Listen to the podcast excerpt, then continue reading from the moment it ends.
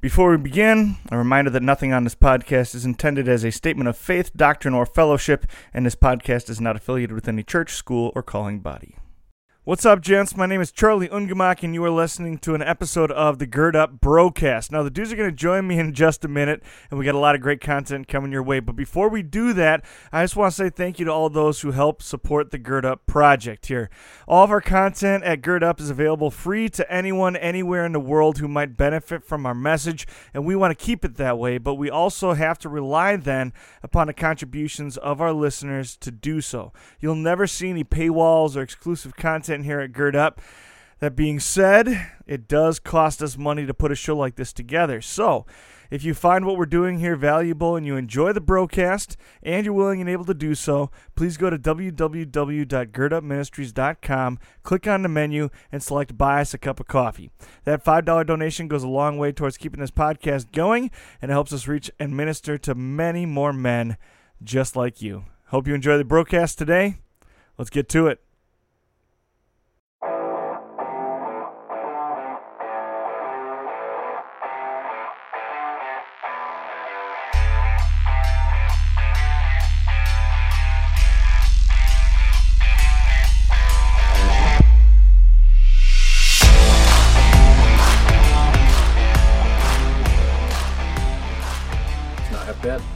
No, Yeah, that's I mean, it's you the think same. that- You've Yeah. lived in New Ulm for two years and you've never It's the had a same pickle thing as like doing olives. No, it's never the same, seen that before. same concept. I concept don't like of pickles by a drink. themselves, but in a beer they're halfway decent. Well, interesting. When you so the one tonight. science behind it is the beer's bitter, so you add salt to it, it makes it sweet. Yeah. Okay. So you take a, a beer like that, like a German light lager or something like that, Mm-hmm. and you Only- add a yeah. pickle to it, and then it'll uh, sweeten up the beer and it makes it a lot more drinkable. Yeah, don't put a pickle in any other beer. You see guys do Other it than a like light uh, yeah, My brother. like not once in a necessarily while not necessarily like a light beer maybe though. Just ge- generally a lager too. Mhm. Yeah, I mean Mhm. people have done it in like Northeast and stuff, and I thought it was nuts, and I love Northeast, and I don't understand It's why you'd want to change vibe. it.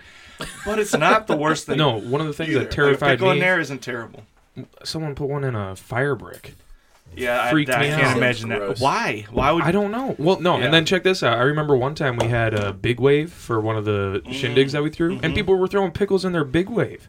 Yeah. That's a that's It's a pineapple ale, ale. yeah. That's an ale, man. Like, oh my goodness, it you know tastes this so needs? weird. Some dill. And All that's right. a, that's a combo. Welcome to the Gird Up Podcast. My name is Charlie Ungemak. I'm the founder, curator, and kind of the host. I guess we can call ourselves that. Uh, with me tonight, I've got Connor Herder. and Gustav Wines. and for the first time ever, Mr. Jesse Childress. What's up, Jesse? Uh, nothing much, brother. How are you? Uh, living the dream. Jesse, Zach. What do you want us to call us? You actually, I, I guess. go by Zach would be great for me. Zach. Okay, Zach. good. So, first of all, why don't you tell us a little bit about yourself? Elevator speech. Who are you? What are you doing here? Elevator New speech. Okay, so born and raised in Spartanburg, South Carolina. Um, born and raised in a Baptist denomination, um, pretty fundamentalist type sect. Uh, I don't know how to encapsulate this very quickly, but let me just try to summarize as fast as I can. Um, I don't know. About the age of 18, started to study a lot into our doctrines. Um, became really dissatisfied with the doctrine of King James onlyism. The King James is the only Bible type thing. Encountered a, a book on that issue by a Reformed theologian. Kind of started reading um, a lot more works by him. Ended up kind of moving into uh, a non-confessional Reformed denomination. But once I got there, uh, encountered a lot of church history. I started reading the Fathers. Felt really disconnected from that faith. Started looking into other traditions. Somehow encountered Luther at Marburg. He convinced me first on the Lord's Supper, then on baptism. Then I finally somehow got around to the Book of Concord and thought, well, I think I'm Lutheran, and moved into that tradition. So. Um, ended up moving into an LCMS church for about three years at the age of 24. Um, that church ended up closing down, and the only close church in my area within about an hour drive was a WELS church. Got there, uh, my pastor apparently saw some, you know, uh, I I don't know, potential to be a pastor, so he brought up the issue of the second career program. Um, once he brought that up, it brought me to visit here in New Ulm to visit the school for ministry, and that's how I ended up in MLC. Yeah. So, yeah, Yeah, that's my here. theological Yeah, journey yeah. in either It's case. yeah, it's and that's a heck of a journey too. Um, so, first question is: uh, at the age, not many people at the age of eighteen are reading theological books. Okay. So, what brought that on? Uh, well, so probably around the age of 14 or 15, I felt the call to preach, which pretty much just means you saw a preacher you thought was really cool and you said, I want to be that guy. um, so you pretty much come out as like a, a preacher boy. I don't know. It's just, it's a lot different Like than our tradition. come out. Like yeah, it is like that. You say, I feel the call to preach. And what they do I is they basically. born this way. I'm they- a preacher. Well, they start throwing you in the pulpit right right off the bat. It's like it's Oh. it's not like our tradition where you got to get all this training first. They get you just up there and you're just going to learn the ropes.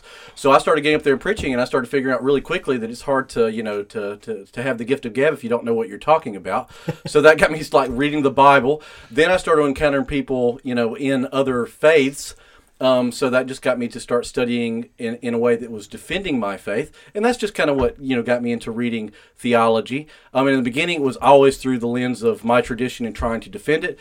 And once I started getting some uh, uh, some backlash from that, and started finding out that there were some things that didn't really make much sense, I began to question, and it just led to a, a deep dive into a lot of theology and history.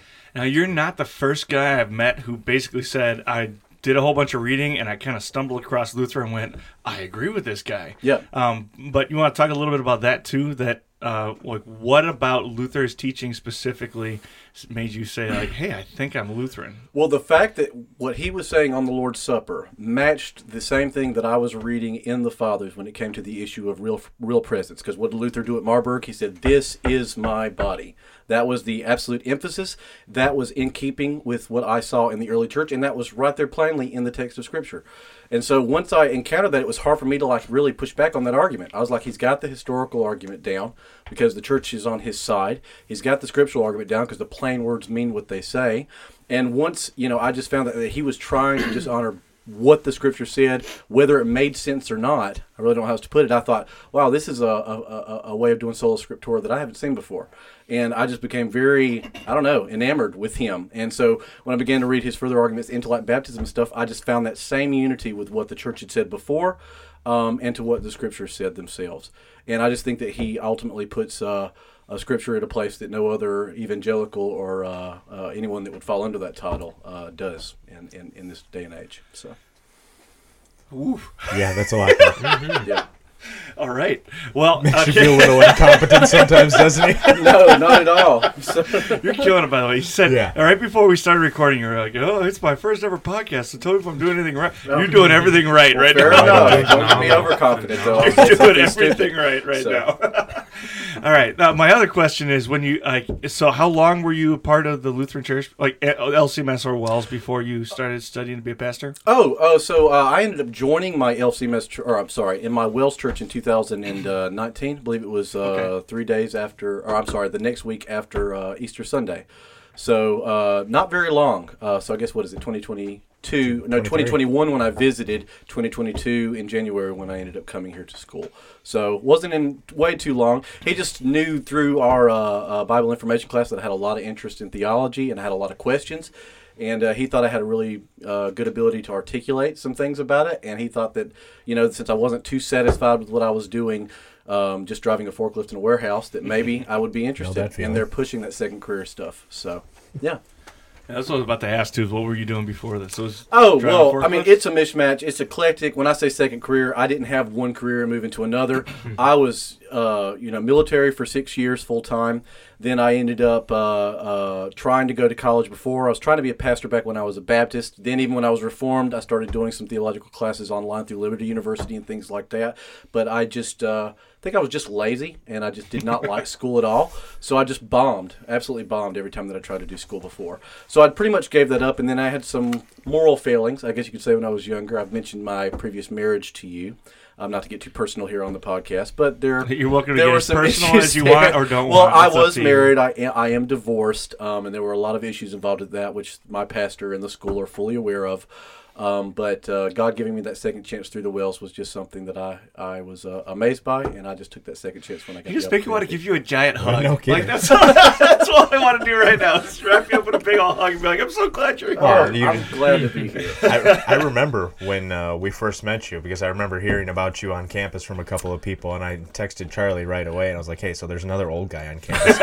you want to go get a beer with him somewhere?" Oh, Yep. And I can't imagine coming right into the freshman guy's dorm too. Oh yeah, that was uh, Yeah, Yeah, very rough as yeah. a 33 I year old. remember seeing you walking around that first time you came out, and Yeah. yeah, it was kind of strange. And Yeah, it was a so. it was a fairly mild winter last year too, but it was cold. So you went straight from South Carolina. I Carolina have to never been to a car that had everything frozen in it before. I've never been hmm. outside to where literally my snot is freezing to freezing to my face. Mm-hmm. It's been an, an experience, man. But I'm actually growing pretty used to it. Now I'm wearing t-shirts on 23 degree days. You got like that's Yeah. you nice. got like five Yeah. layers on You right know now. you're oh, okay. Oh, it's cold The tonight. Next level is when you start to register pain before you register cold. So it'll be a mm-hmm. really cold day, and you'll be walking around outside, and you'll be like, "Man, like all my extremities hurt. I wonder why." And you go, oh. "Maybe I'm cold." And then a negative couple three minutes hours, after right? that, you go, "Okay, yes, I am cold. That's why my extremities Honestly, hurt." I can't So- remember the last time that I was like really concerned to have my feet cold. You know what Yeah. I mean? Like I think that's one of the things growing up for me in Montana. It was like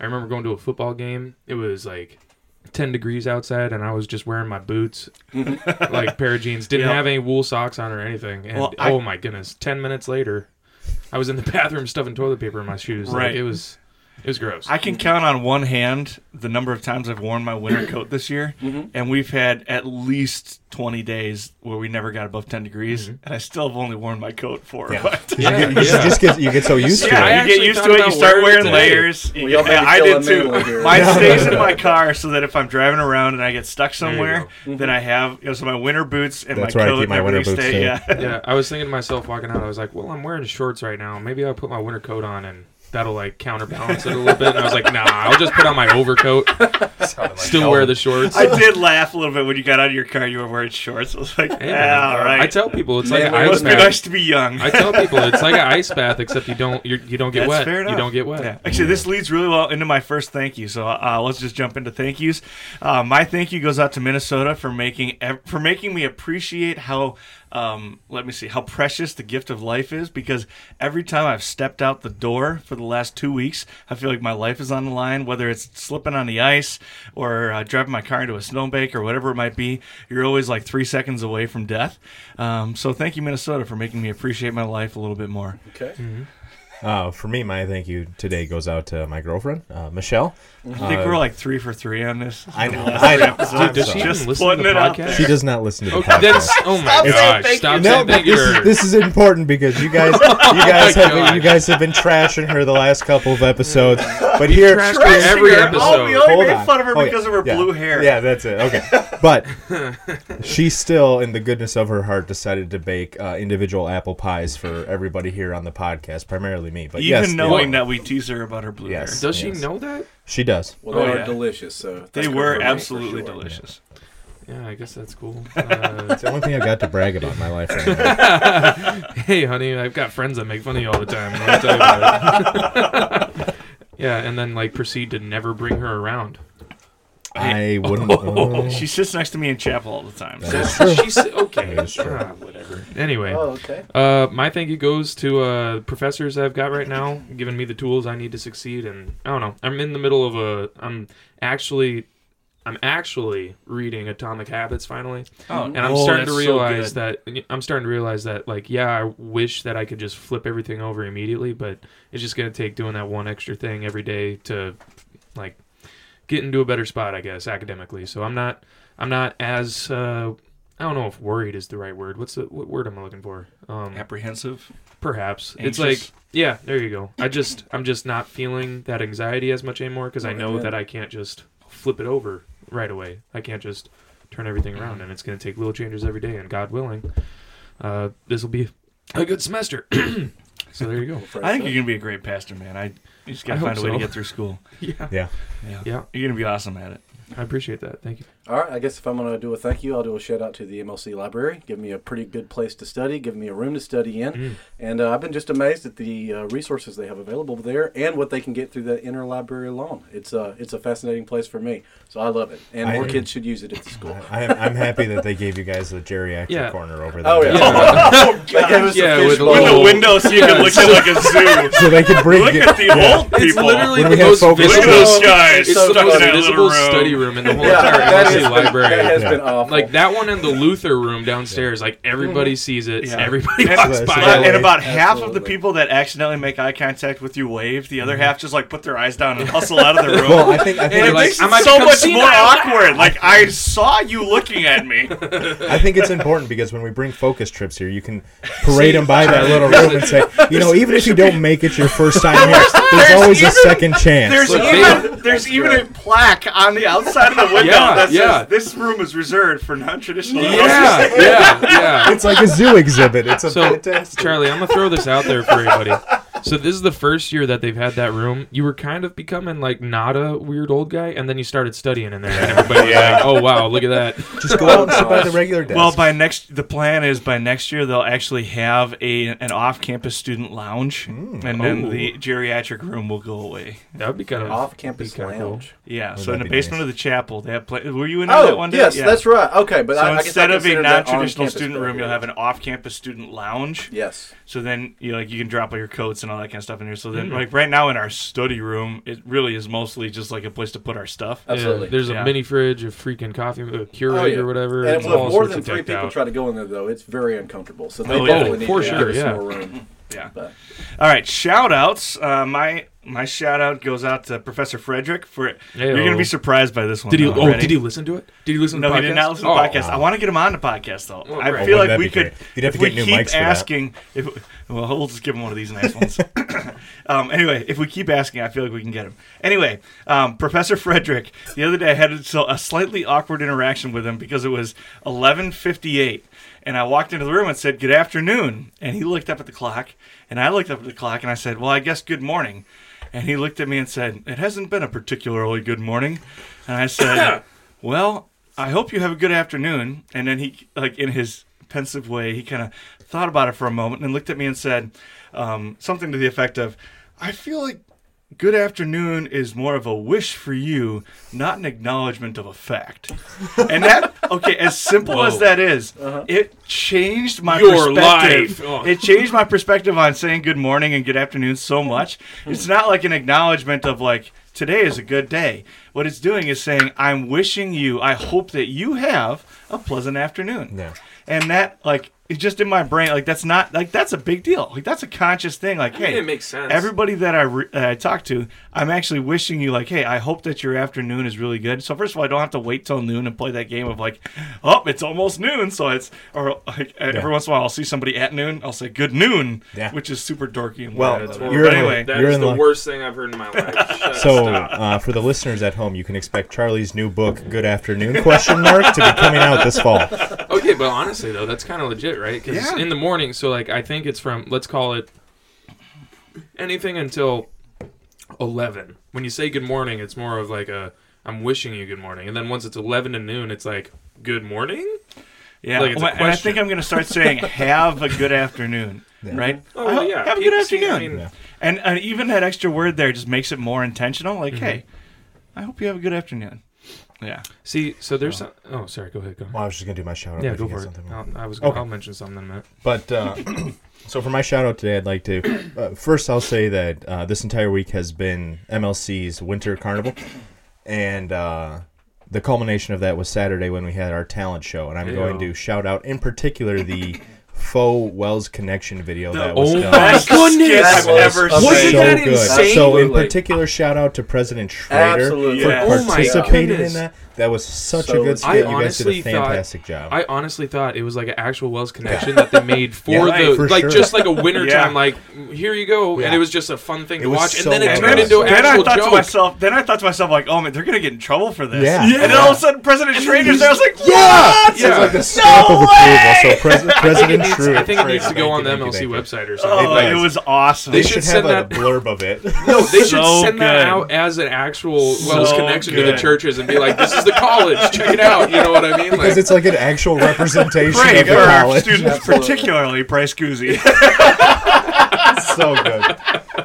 Zach, I was surprised you. Or, oh, I'm so sorry. Yeah, no, Zach. Oh, dude. So I was signed up for the audition and I forgot about it. And they had Oh, so no. many people that signed up to audition that they just didn't have last the year, Oh, yeah. last year, if you don't know, uh, Zach is a fantastic singer. Yeah. Arguably you, has one of the best voices This on man the can sing. campus. Give us a few bars. No, I ain't giving you a few Hey, bars. you're sitting in front of a condenser microphone with a Class A setup Me, me, here. me, me. Oh no, Here I we can't go. do it on Just the a spot. couple I'm of bars. Sorry. Just what a am I couple going bars. to What's your favorite song? What's our? Fa- it depends on the day. Now, hang on True. a second. Well, Let me today think. it's a it's a it's been a good day. You spent a lot of don't time in. Bible It's Sunday. study. It's Uh, Sunday. I mean, we can Oh. just do something something good like the doxology. How's that? there you go. Yeah. Praise God from whom all blessings flow.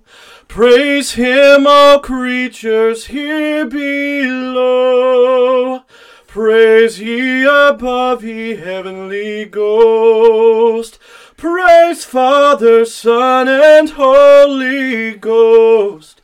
Amen. I forgot the words, but hey, He you said go. ghost Gotta- because that's the only appropriate translation of the Bible. The only inspired word is the King James man. version. So- I'm telling you what, yeah, KJV If- still sounds more powerful than that. If you No, happen it to is beautiful. Up, it's gorgeous. Yeah. if you and happen your pick voice up, is beautiful uh, too. Did you have somebody video your talent show one from Homecoming? So I actually heard yesterday from one of the audio video uh, audio guys that uh, that they did record it, and I'm trying to get a clip of that right Dude, now. snag So- a clip of that, throw it over Okay, here. It's We'll a little bit in the of last- my little attempt just now. The last, so. okay, that that skit with uh, Hot Sam and Natalie, that was good. the singing at the end of it. Uh-huh. That's a rehearsal recording from my sister's wedding. So when I was airdropping a bunch of stuff to Gus, so we recorded some of the voiceovers on my phone. Yeah, with Nick Cresson. as I was Shout out. as I was Yeah. airdropping a bunch of stuff, I just threw that in there for fun and I used it in the No, I told you to give it to me. You were like, "Hey, I did this," and I was like, "Oh, buddy, you want me to put you in the skit?" So when you happen to pick up Charlie's new book this fall, you can also get a copy of uh, Zach's album. That'll yeah, be there you coming go. out. That'll be fine. yeah, with every purchase of a book, there's a free album. one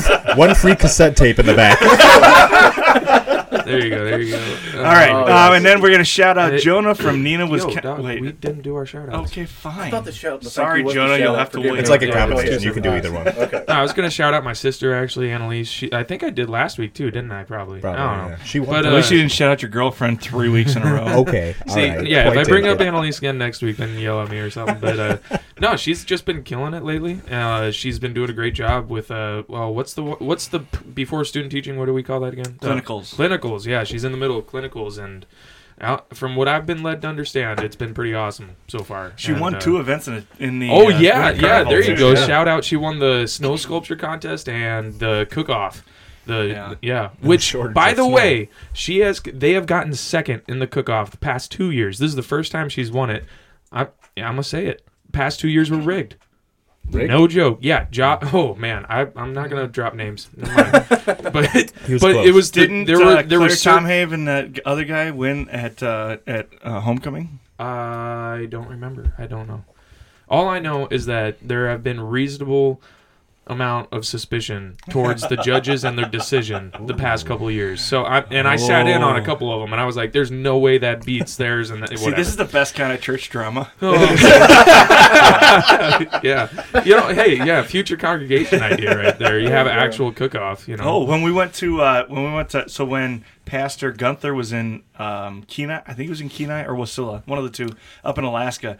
We went up there for college choir, and they had a um, Alaskan cuisine cook-off. Mm. That sounds And sounds so it had to be authentic Alaskan cuisine, and then the choir got to vote on what their favorite uh, Oh, wow. items were on the on the buffet. And so it was everything from like muskrat meatballs to moose. Like it was like roast beef sandwiches. It was moose.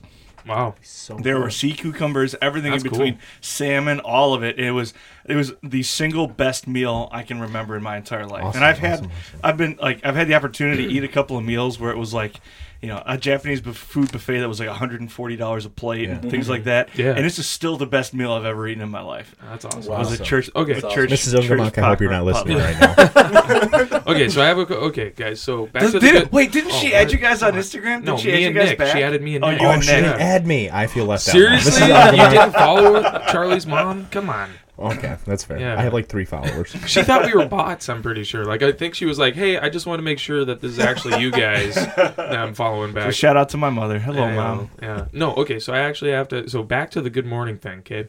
So We're never gonna get No, anywhere. I just I just want to throw something out there, and it's like I'm trying to renovate it. Okay? Okay. So I do this thing a lot, where somebody says, "Hey, how are you doing today?"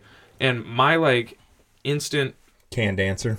Mm-hmm. sure, I say, "Not bad yet." I don't Oh, love ooh, it. that's really I don't love That it. is Right? It feels negative. really negative, but I want to figure out how to put a positive spin on it because it's so much of a gut reaction for me at this point. I don't want to change it. You can just so far I'm doing great. I always- that's not fun. absolutely. Everybody It's not says so. I always say And it uh, better Not than I bad deserve. yet usually gets a laugh. That's why. That's what. Hey, I mean, But it's also a little bit of a prophecy. Or I, s- I either I s- say uh, I either say like better than I deserve, or it could be better, it could be worse. I've been better and I've been worse. Okay, here, here, here. Let me show you how. Okay, Connor, go ahead. How are you doing today, Gus? Not bad yet. We'll see what happens. That's what I have been saying. okay, so back when here, so the other guy that could use this right now, I guess, is Connor. But so, you guys know I say living the dream all the time, which Oh, yeah. I'm getting a little did. sick Yeah. of I'm that not gonna start saying Yeah, that, man. I'm getting a little sick of it too, Other but I think are it's picking it great. up, and I don't so like it. people say, well, so then when people, re- the reason I say that, especially like on campus, it's whatever. Yeah. But like when I'm at Schell's or when I'm around a town or whatever, and people ask me how I'm doing, I say living the dream. They usually like kind of snort and go, somebody else's dream must be a nightmare. no, man, like there you go. I love this. And so then back when I when I had a girlfriend for that hot minute, um, the sorry, it wasn't. I just threw myself under the bus. Yeah, You're. Anyway, That's- anyway, so when I have a girlfriend, generally I'll say, look, I, I, I get to study the word every single day. I've got a beautiful girl that loves me, and um, well, I, I see it's been so long. Yeah, okay. Anyway, moving on. anyway, What- well, so then I just give them all the reasons why I think I'm living the dream. So what I've been saying recently is something to the effect of like, look, Here's I why I'm I living the dream. spend- You just I get to spend every day in the Word. I'm studying Absolutely. what I love, and Yeah. this is the first time in my life where I feel like I'm where I'm supposed to be when I'm supposed to be there. Mm-hmm. Yeah. That's the dream, Yep. you know. Yeah. And you go. sometimes it's a good reminder deserve. for me too of like, you know what? I just uh, bombed that quiz, but this is exactly what I wanted to do with my life. Mm-hmm. So Speaking of shit, bombing too. a quiz, shout out to Paustian for correcting my uh, Hebrew quiz on Friday. I there you go. apologize. uh, All right. You oh well, I haven't out? done a shout out. I guess I'll if I'm just going to throw one out here. I guess I'll do a shout out to Professor Kelpine just Mm-hmm. for being generally an, an awesome man who's just very inspiring to me. He's the only one that's ever been like super strict with me, but also gave me a big bear hug multiple times when he was. Oh, Have you That's heard amazing. the So, I legend love of that Tudor man. Psycho? I have never. Oh my so goodness, you you're his- familiar with UMOC, right? The Ugliest Yeah, Man I- on Campus. So when he was at Northwestern, he won Ugliest Man on Campus by being Tudor Psycho. So he just dressed like a tutor and would just yell at his freak Mm-hmm. Yeah. out all the time about everything. Okay. It sounds like a great, and I'm pretty sure Wessel was Pope Bonafat one year too. She was just a really fat pope. He wouldn't fess Uh-huh. up. We asked him because somebody was like, "Hey, ask Professor Wessel about you, Mock," and we did, and he wouldn't fess up to anything. that doesn't So, surprise yeah. me. All right, and then uh, we we also go. Want to shout out Jonah from Neenah, Wisconsin. He made a cup of coffee donation. Uh, we call it a cup of coffee donation because it's about the price of a cup of coffee, and you can help support the ministry we're doing here with young men. So if you'd like to support or help fund the work we do here at Gird Up, go to www.girdup.com, select Buy Us a Cup of Coffee in the main menu, and make your donation there. So thank you, Jonah. Um, and thank you to everybody that helps support the podcast here. The question of the week this week is the following I love my parents, but our relationship has been rough ever since high school and only seems to be getting more strained. I don't want it to be this way. I don't want our relationship to be this way, but I also don't want to give up my independence. How do I fix my relationship without just caving in? Hmm. Why are you all staring at me? You can you can go ahead. Well, I think this definitely is going to fall under the fourth commandment. I mean, obviously, we're going to look at it in the in the context of, of what the Lord tells us. Uh, and it's kind of it kind of can also this question can run along the lines of uh, people who might say like, why do we have to listen to the government? Why should we do these type of things? And it's the same thing. It's it's those those authorities have been placed over you for your betterment. But you also have to ask yourself the question are they asking me to do something that directly goes against the word of God? And at, mm-hmm. at that point, you have to mm-hmm. agree with, with what the word says, and I have to obey God rather than men. Yeah, we kind of talked about this Yeah. when we went through the fourth commandment, but the uh, like Luther points out, like, it doesn't matter how ridiculous your parents are, how goofy they might be. You know, like if you're gonna mm-hmm. put it into modern terms, it doesn't matter if he's wearing a pink tutu and running around singing opera songs. It doesn't matter if he's the most vile sinner. It doesn't matter if he's, you know. Uh, if, if he hates the Lord and isn't a Christian, whatever it might be, it doesn't matter. You still need to honor him and respect him. Absolutely. But there is a difference between honoring him and respecting him and doing whatever he says. Um, and so I think that's probably the line that needs to be drawn. I'd say so, Yeah. yeah. yeah, I think that's the big thing, right? That transition from high school into adulthood. Mm-hmm. Uh, it freaks everybody out. I mean, it freaks parents out in general because it's like now, uh, I think a lot of times they see that transition. I mean, media and just society in general has painted this image of when you leave the house, you're on your own now. You know, mm-hmm. like you don't have that support team. You're on your own. You got to build yourself up. And I think a lot of parents know that that's what society is built up as what's normal, and they like react really poorly to it, Okay. thinking that their kids are just going to go off and disappear into the mm-hmm. sunset just mm-hmm. immediately. And so then their response is, "Oh no, I need to make sure I'm maintaining my I don't, I don't know that authority is the word I'm looking for, but that like that position, like Yeah. I'm still Yeah. your parent. You can't be doing these things, right? Mm-hmm. And it's and that's a strange transition to go through. And it's harder than context of America too, because Mm. according to American law, once you turn 18, you are a legal adult. You're allowed to make your own decisions in life. But God doesn't say in the Bible, like once you're 18, like that authority is no longer over you. Like it doesn't really matter. I mean, like your Mm-hmm. Yeah. parents are there Yeah. for a reason. And and for me, this is a hard thing to relate to because I have a wonderful relationship with my parents, and my dad is a fine example of a Christian father and Mm-hmm. somebody that I strive to be like. Hopefully, someday, God willing, that I become a father myself. Yeah. Well, I would just say there is a difference in dynamic once you leave the home and you end up trying to go out on your own, and that can freak parents out. But also, kids can you know be very skimpish when it comes to actually like keeping in regular contact with their families Yeah, because yeah, they're living their own lives and things like that. And I would just say that you know just being patient with a parent that's being a little overbearing or a little bit worried at that time would be good for kids to realize that you know they're going to get used to uh, you know this this change in dynamic.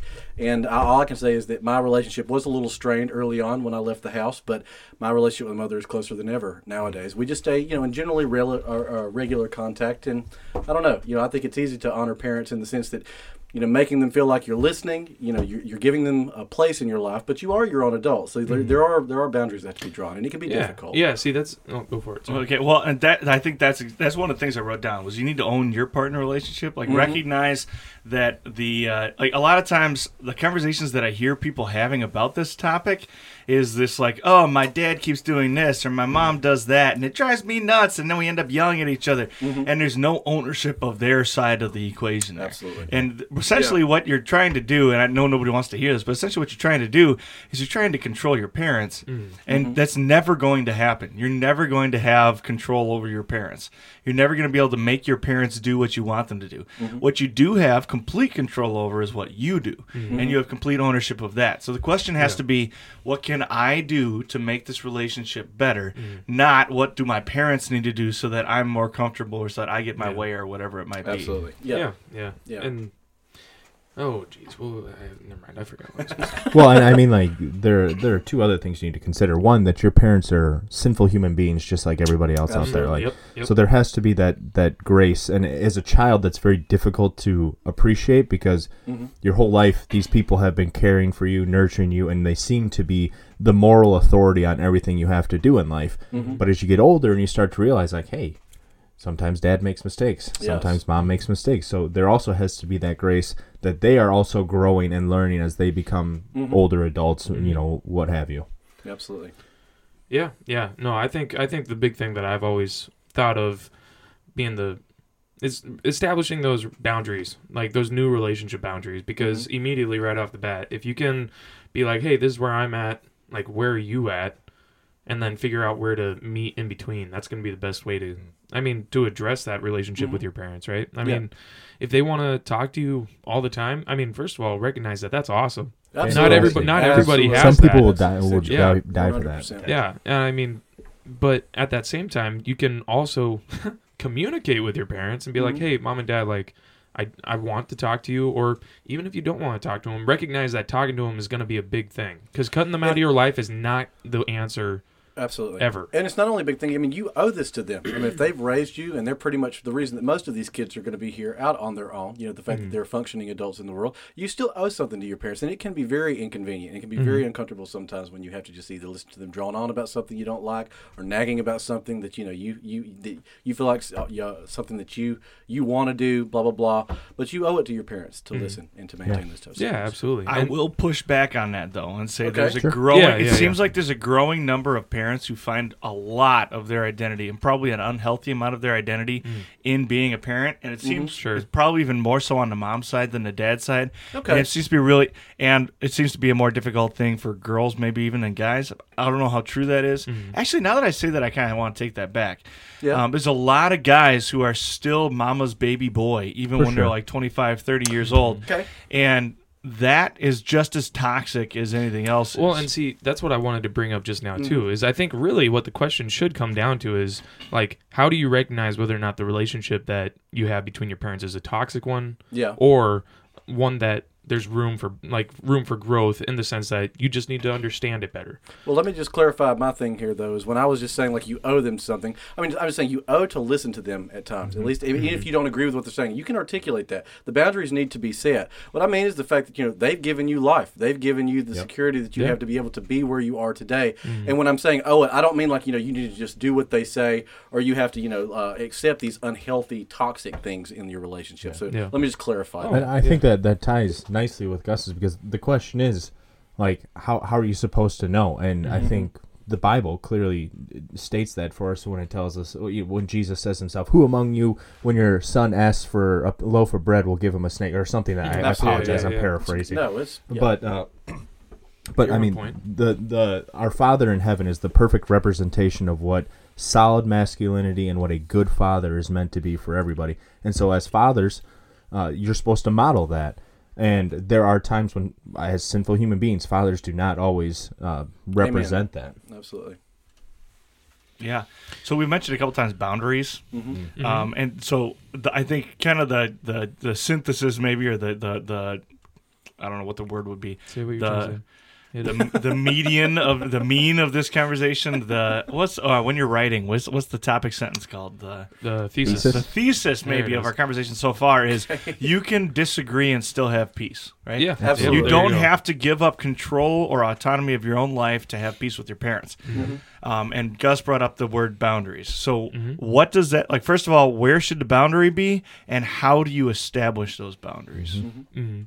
And part of it is, as a child, you have to be willing to say, like, maybe my parents know something better than I do about this situation. Because when we when we come to our heavenly Father in, in prayer and we ask for something, the Lord doesn't automatically say, "Oh, Connor asked for a million bucks so he can pay off his student Absolutely. loans." That's not how much it is, but uh, you know, Connor asked for a million bucks to pay off his student It sure loans. feels he like a immediately million gets bucks. sometimes. but you know, sometimes the best thing a father can say to a child is, "No, this is not what you need right now." Mhm. Yeah, I'd say like like to figure out to figure out where the flaws in the relationship are.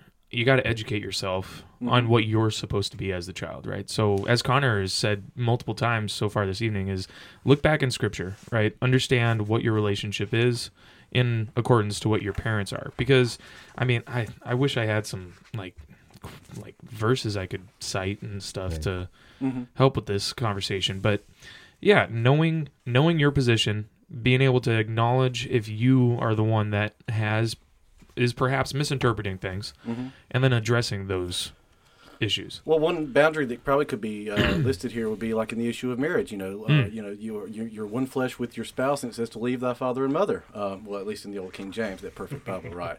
But uh, like, so when it comes to like your relationship with your parents, if it's interfering in your relationship with a spouse, let's say, in a way that is detrimental to your relationship, there, there's that's an element where it can become very toxic, and you have to learn how to set the boundaries within that. But the problem with this kind of conversation is it's going to be very subjective to the individual. Yeah, exactly. Um, we all have different relationships. We all need different, you know, have different needs when it comes to our families. Some people mm-hmm. maintain daily contact with their families. Yeah. Some people weekly. Some people not even that. Um, and they can be healthy and look different. So mm-hmm. I'd just say where it's you making you compromise conscience or where it's making you compromise within a personal relationship, whether it's your friendships mm-hmm. or maintaining your relationship with a spouse. If your parent is interfering in a way that is detrimental to those, that's where you need to say absolutely not. You can't. You can't do this. Mm-hmm. You know, maybe as an adult. I mm-hmm. don't know. Yeah. That that's what it seems to me. Yeah, I think the big thing there is the subjective aspect of it, and that's the thing with like this question and last week's. It's like, in the end, we can throw some pro tips at you, but there's no specific answer that's going to be perfect, other than, I mean, pray about it mm-hmm. You know, pray about Yeah. your relationship with your parents. Yeah, and I, and and I can't. Maybe this isn't the right thing to harp on, but if I could harp on something, it would be you can honor your parents and respect them, and not do everything they say. Absolutely. Especially as an adult child, like as like a, a, as an adult who's the child with parents, you can respect them and treat them appropriately and keep peace, and also not do everything they tell you to do. Absolutely. So this is direct from uh, the small catechism located in uh, the Book of Concord, uh, page 366, paragraph 9. It says, For children, you children, be obedient to your parents in the Lord, for this is right. Honor your father and mother. This is the first commandment that has a promise, namely, that it may go well with you and you may enjoy long life on the earth. From Ephesians chapter 6, verses 1 to And I think perhaps something to just throw out there right away to be a reminder is there's no age on that. When he says children, okay, you're always going to be your parents, mm, the son or daughter of your parents, right? So uh, we got a hand up. Go for it, Charlie. What Oh, got? I was also gonna say there's also no like statute of limitations. Yeah. as far as like, well, as long as they behave this way, you should honor them. Yeah. It- their mm-hmm. behavior does not dictate whether or not you honor them. Hmm. You honor them because they're your parents. Absolutely. And Yeah. their behavior has absolutely nothing to do with that. Now, it will make big differences in how your relationship comes about mm-hmm. and what your relationship looks like, but you still mm-hmm. honor them no matter who they are, no matter how wonderful they are, no matter how vile they might be. You still honor them because they're your parents. Absolutely. I just wanted to ask. So, you know, Luther's the author of the Catechism, right? Mm. But like, I, I think it was his dad wanted him to be a lawyer, correct? Before Yeah. he actually Yeah. decided on his own, like, you know, he felt that burden of conscience. I'm going to be a monk, um, due to his, you know, relationship with God there. So that is where he kind of set a boundary and Like, decided not to do what his dad said, but he was still Yeah. honoring Obey God, God in that moment. Yep. Absolutely. Well, and something that I wanted to uh, throw out there too that I remember from IPC, it was, uh, I don't know, it stuck out to me because I never thought about relationships in this way. But maybe in some situations, once you've recognized in yourself how that relationship is, maybe not, uh, not communicating is the best thing to. You know what I mean? Because I'm not. And see, this isn't a go all go for it. Like I'm not saying, hey, because because of what I'm saying. Ah, what? Sorry. Point that I'm getting at. point that I'm getting at is that sometimes the healthiest thing to do to make sure you still have a positive relationship with your parents is to not like get into the argument, to not right. get into the confrontation, Yes. to Instead of- recognize that it's not gonna be something where you fi- they figure out that you're right or you figure out that you're right or something like that. It could just make it worse. Okay. I, I You would know what agree I with mean? that 100%. That's actually. something we used to talk about a lot as teachers is you promote what you narrate, Yes. right? So if you're narrating the negative constantly, you're mm-hmm. promoting more negative behavior. Mm-hmm. Mm-hmm. If you narrate the positive, then you're promoting more positive behavior. And that's not to say you should go into your parents like next time you go home like you go home for for the Easter holiday and you go, They're like, "Did you "Hey turn the light mom. I really appreciate that you didn't snark me every time." I was like, Right, that, yeah. don't do that either. But you know, like just say like, "Hey, uh, like mom, I saw you texted me earlier. I didn't call you back right away. I know you're probably worried about me. I just want to say like." Thank you for being patient with me before I called you back. Sure, like, yeah. and you can have that conversation without. She's probably not even gonna notice that you said it, but it's gonna be noted in the back of her brain somewhere. Or like, Absolutely. um, Yeah. you know, Dad, like I know you're really passionate about this, but I, I'm just really not as passionate about it as you are. Yeah. And just making those statements like that are going to start setting those boundaries. It's not like you have to have a clear cut like intervention with your parents mm-hmm. and say from now on this is how our relationship will be established. Mm-hmm. you can you can start putting those boundaries in place without ever having a confrontation. Absolutely. Yeah. Absolutely. Yeah, I think yeah, and going back to one of our original points, is just self awareness is going to be the biggest thing in this. Knowing yourself, like it's gotta it's gotta be number one. Like knowing how you're gonna act, how you're gonna react, takes a lot of maturity. And so, Absolutely. like I think with a lot of the stuff that we've said, I, I don't know that it's the end all be all by any means, but definitely make sure you do you grow in your knowledge, grow in your knowledge of just any kind of communication, and especially in scripture, seeing how those relationships are played out. It- it- Oh. yeah, I don't. Yeah. Amen. I don't know. We've talked about this before, but one of my favorite the ways to just treat these kind of conversations, no matter what they are, is ask what would love do. Yeah, what would yeah, love there you do go. right now? Yep. Yes. Yeah. Any last word on any of that before we head on? All right. Remember that if you've got a question you'd like us to answer on the podcast, use the links in the destri- description below to get hold of us on social media or by email and let us know what you want the bros to talk about next. Um, as we transition here, we didn't talk about what we're drinking tonight. So, what are you drinking here, Connor? Oh, just another nuclear. Another so. spotted cow, Spotted cow. a good Wisconsin favorite. Gustav, what you got going on there? Uh, I'll shout out um, the one that I'm proud of having here. Uh, Montucky Cold Snack. Um, it's a Wisconsin brewed beer marketed for Montana. It's the official, unofficial beer of Yeah, Montana. And I believe the owners are in Kentucky too, which is Yeah, just yeah. such a bizarre. Yeah, yeah, that's- it's it's awesome. It's a great, it's a great beer, I don't think I've especially if you just those yet. need, if you just want a quick beer. I'd never seen You one know? before. Yeah. They're Yeah. really good, and their like social media and branding is phenomenal. yeah, yeah, it's phenomenal. Oh yeah. well, uh, finally. Oh, go ahead. No, go I ahead. I was Gus. just gonna throw it out there. Got a pickle in there too. So Nice. Which is actually a better flavor than I would have expected. But so what I'm drinking is Binary Storm by Star Killer, and I'm enjoying it immensely, even though someone else here definitely does not. Okay. So, Oh, all right, the yeah. person that bought it, you mean? Yeah, I, I was Hey. unaware that Star Killer only does sours, and I It's- was caught off guard. I'm Yeah. drinking the uh, Spoetzl. So Spoetzl's down in Texas, and they're in the town of of Shiner. So they named all their beers Shiner after the town they're in, even though the brewery is called Spoetzl. So if you remember from the Christmas episode, we had that Christmas beer that we loved so much. It's the same brewery that makes that. They make also a toasted amber, and that is That phenomenal. I'm drinking that right now. And then we've got a couple more. Gus actually has a couple more Schell's Oktoberfest beers from 2022. Yeah. So I'm drinking one of those uh, after that. So uh, thank you, Gus, for the Oktoberfest Dude, beer yeah, because I'm great. It's my favorite one. So They do a I'm phenomenal pumped job about it. every year. Yeah. All right. Uh, today we're talking about the. Uh, well, so we're, as we're going through the large catechism here, last time we talked about the introduction to the Lord's Prayer. Uh, today we're talking about the first petition, and the first petition goes as follows: "Hallowed be Thy name." What does this mean? God's name is certainly holy in itself, but we pray this petition that it may become holy among us also. How is God's name kept holy? When the Word of God is taught in its truth and purity, and as we, the children of God, lead holy lives in accordance with it, help us to do this, dear Father in heaven. But anyone who teaches and lives other than what is taught in God's Word profanes the name of God among us. Preserve us from this, Heavenly Father. Hmm. Amen. All right.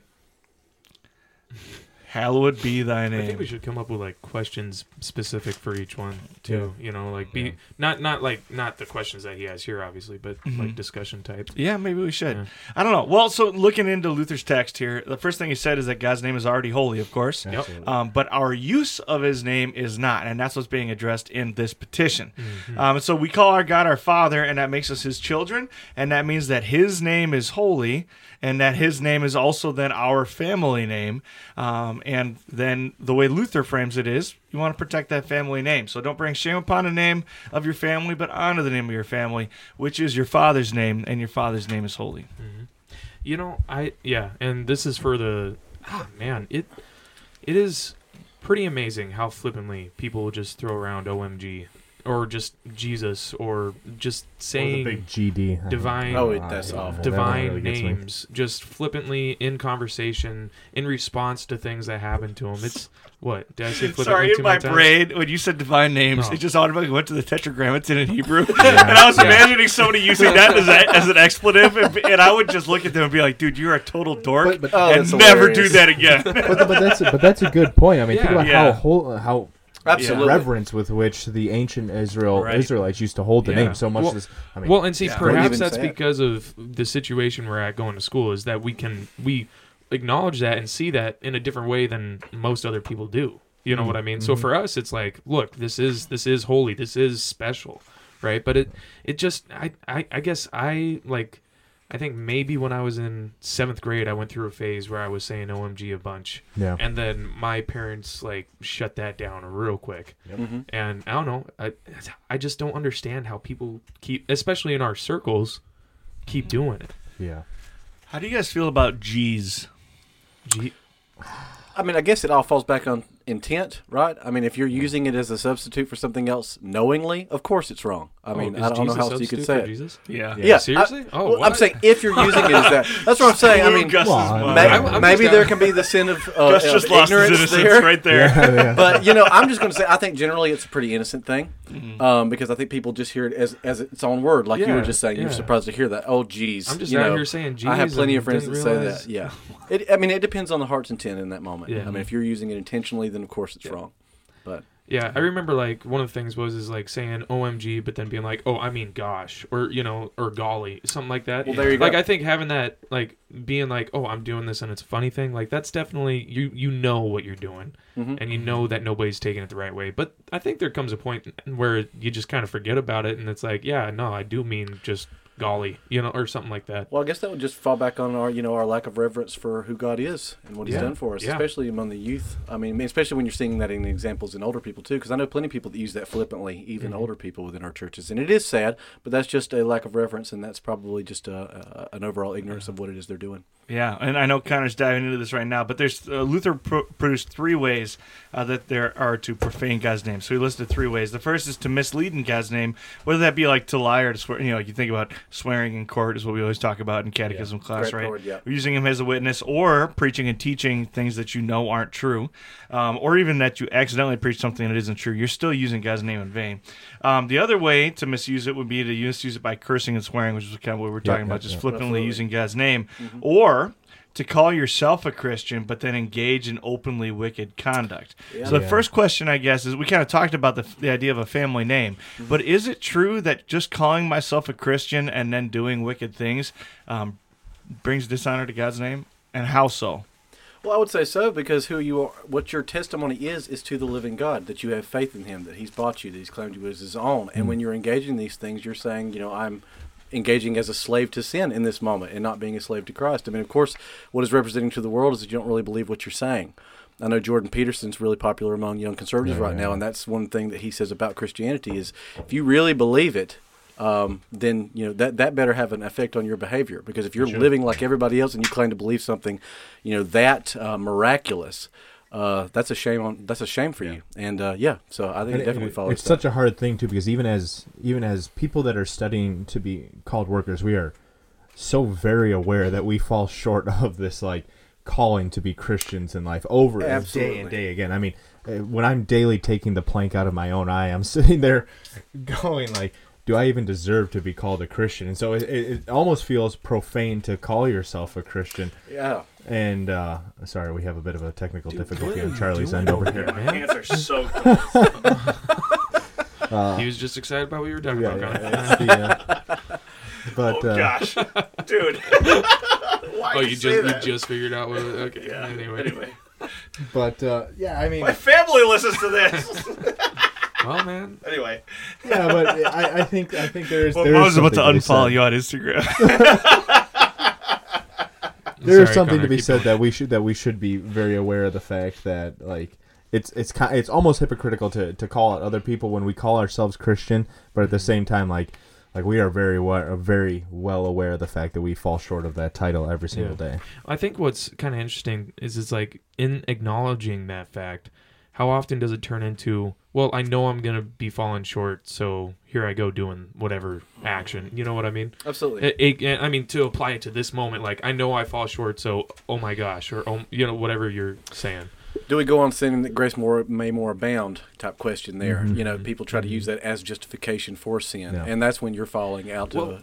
Yeah, go ahead. Well, no, I'm sorry. and I was just gonna throw in there too. It's like now nowadays there seems to be this culture in many Christian circles where it's like the people who are there's so many church maybe not maybe not church leaders but like prominent people in Christianity who it's like look at me like I've done these things Mm-hmm. and like I know God but it's like I did like that I guess there's just a blatant admittal is that a right word? Admittance, I know what you mean by blatant, it. ad- blatant admittance to the sins that you've committed, but then not not actually turning around. Yeah. And it, and it's like a point of pride where it's like, yeah, look, I lived this life, I've I've lived that life, but look, like the way I'm living now is like I know that I'm doing bad. At least I acknowledge it. Mm-hmm. That kind of mindset. Well, I mean, are you legitimately acknowledging it if you're continuing in it? I mean, it's like if you're Mhm. if you're accepting that this is okay in God's eyes, then you are going against what uh, what the gospel calls us to do, which is to try to live holy, Well, and and if you're and what continuing the law requires. Right, and if you're continuing to do that, what you're essentially doing is looking the God of the universe who exists outside of creation Mhm. and is all powerful in the eye and saying, What you got? Yep, absolutely. It's really what you're doing. Oh, absolutely. Tempting Yeah. God, absolutely. Here's what I think of you. Like, would you go, would you, like, think about it this way Would you go to your own father, stand in front of him, and not just give him a hard time, but outright disrespect him and insult him and use his name in vain to his face? Would you do that to your own father? Probably not. And if you do, it's shameful. Mhm. What then of the God of the universe? What then of the Father of all things? Mhm. How seriously do you take his name, and do you really believe he is who he is? Right. And it's a hard balance though, because Yeah. you know we, we all we do have to acknowledge that we will never meet the standard of perfection that the law requires, Mhm. and that's why we needed Christ, and that's why we Yeah. always need Christ every day. Um, so, but I mean, I, I, I agree one hundred percent. We need to strive to live holy lives, and even though we do fall short, we know we have a Savior that didn't. Mhm. Yeah, thank goodness for that. Amen. Any last word? Connor looks like he's googling uh, an analog. real Hey, quick. he's By looking at a book, man. Let's This give is- him credit. It's by called by reading. googling, you mean turning a reading? page. He's turning a page. Yeah. you know, in preparation All for this, I right. highlighted my book. Which of one? chapters, Which one of aka these guys Googling. isn't a millennial? There we go. Are you No, I googling didn't. right now? That's hilarious. There's a okay. One of my favorite Hmm. uh, picture books that I have out on a shelf out there Aw, is a, Of his it's a many book. picture It's you still read those? okay. I've got about 20 picture books They're the and only about- ones at the level that he's at. and actually about accustomed to. 800 actual books. So hey now. Anyway, so one of my favorite books out there is called. The book is called "It's a Book," and the whole story. There's a there's a donkey and a mouse, and the um the mouse is or no, it's a monkey. It's a monkey and a donkey. And throughout the whole book, the monkey is reading a book, and the donkey is on his phone, and he can't figure out how a, a real book works.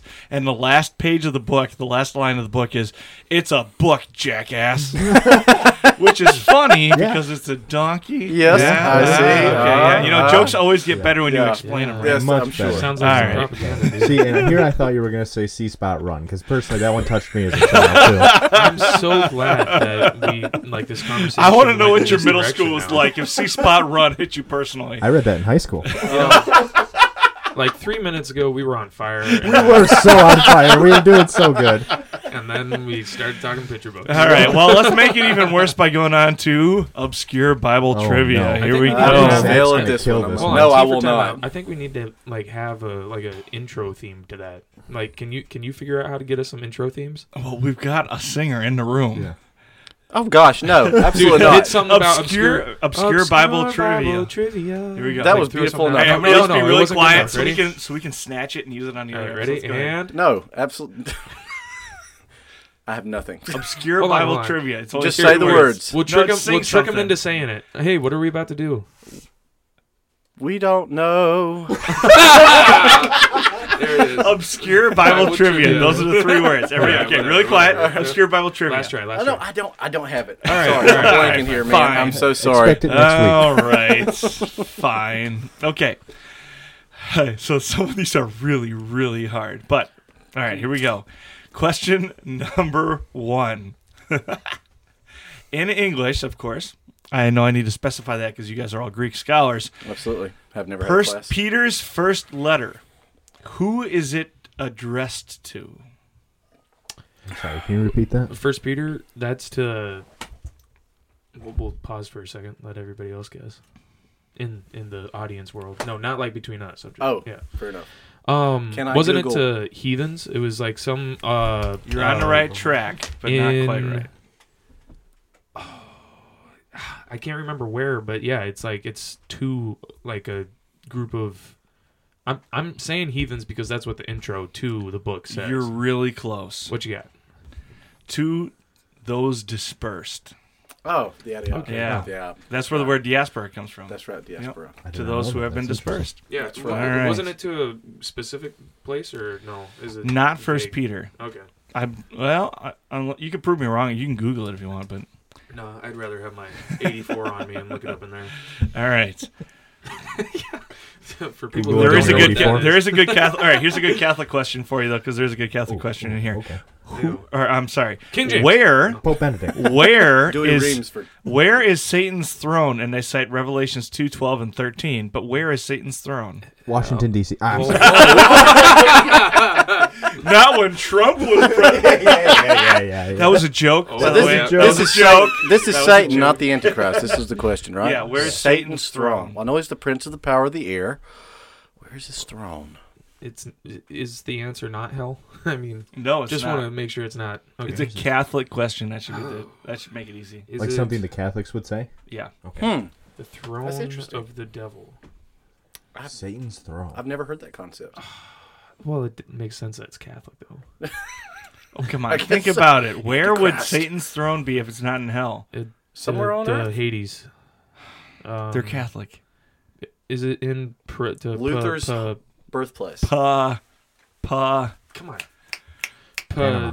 where do they go? that not, My aunt has a bunch of summer homes in Panama. Actually, my great no, aunt. what do you buy? Shout out to Palestine. Aunt Arlene. Anyway, Palestine. No. Where, Oh my who do you- God. I, I don't know, know, you I said think that's a pretty good. I just Compare said, "Oh my gosh!" Too. Okay. Oh my goodness gracious! Oh my gosh. Purgatory. Purgatory. Thank Thank you. you. Oh my wow, goodness. seriously, but All right, what other Panama. that question doesn't count come though. On. That's that question doesn't Why would count. Satan? Anyway, Yeah, I don't. I, that's a great question. If only it were true. I've never and then heard we that could actually explore it. Hmm. I'm Well, really isn't Yeah. it like something that like he's still in the world acting, so therefore he's not actually suffer- suffering hell Yeah, or because if he's like not that? thrown completely into the abyss yet, then he's probably still. Yeah. active. I could. I I, think could, that- I think could that's their that mindset logic, on it. Yeah. yeah. Not It's that I believe it. Not true. Yeah, but whatever. Anyway, next one. What you got? Oh, that's Okay. a weird face. What kind, Connor? You better know this, Uh-oh. right? What kind of spirit in Acts 16? What kind of spirit possessed the girl in Philippi? I actually do this. All I right, do wait a second. Wait a second. What kind of spirit possessed the girl in Philippi? You got on I'm just drawing blanks here on all Alright. these questions. I Connor, mean, you throw want me it to be out specific? What? I'm not going to get it exactly right because I cannot remember the terminology that was used, but it was a spirit that was able to see into the future, a spirit of prophecy or something like that, Oracle? right? Oracle. You're right, but what was it called?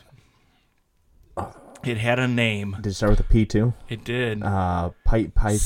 Yeah, it's like Python or Python. yeah, Python, Python. spirit. I'll Oh, give wow. it to you. Yeah, I'll give it to you. we I'm- I'm did. this we one. did just spend an entire semester studying Acts. So. Oh, well, see, I did not. So go ahead.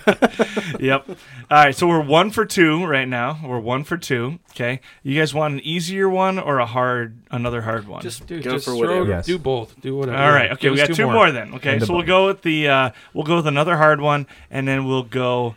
Um, yeah. Okay. Okay. So, what was Daniel's name in Babylon? Oh my gosh. What was Uh, Daniel's name in Babylon? What's We the just had first this in letter? BHL too. What's the first letter? Yeah, you can give me the first letter. B. Bo- no. And we talked about it in ancient Near East too. Oh my goodness. Yep. See, I'm just drawing blanks here tonight. Yeah. Mhm. Uh, bar. Don't feel bad about I it. should. Yeah, uh, I see. I've got a bar like a- there, but I'm sure that's probably not it. So. It's a. It's a. It's a. Oh come on. It's. Ugh. This is a. This is frustrating to me. All right, what you got? Sorry, brother. Belshazzar. Ah! How did I ever forget that? Forgive me. I just whacked your microphone because I'm so mad. Belshazzar. All right. Belshazzar. We are one for uh, one for three with Mm-hmm. a bonus question. You can redeem yourselves. What was Timothy's grandmother's name? what was Timothy's grandmother's name? Where was These the easy be question? Really, I'll be this is practiced no. for This this is next an time. easy Dude, one. stop. You would not be able. to Oh, answer oh, that. absolutely. Yeah, now that you've Absolutely. seen it, it's probably Yeah. easy. No, That's it called is. Google it confirmation. No, no, no. bias. Because his, his So- mother and his grandmother are named together Is it Oprah? in scripture. Or Orpha? Wait, hold on. You're asking for the grandmother name. What's the mother name? See, Eunice. It's Eunice. Gra- Mom is Eunice. Grandmother is. Oh. Hey, Say it.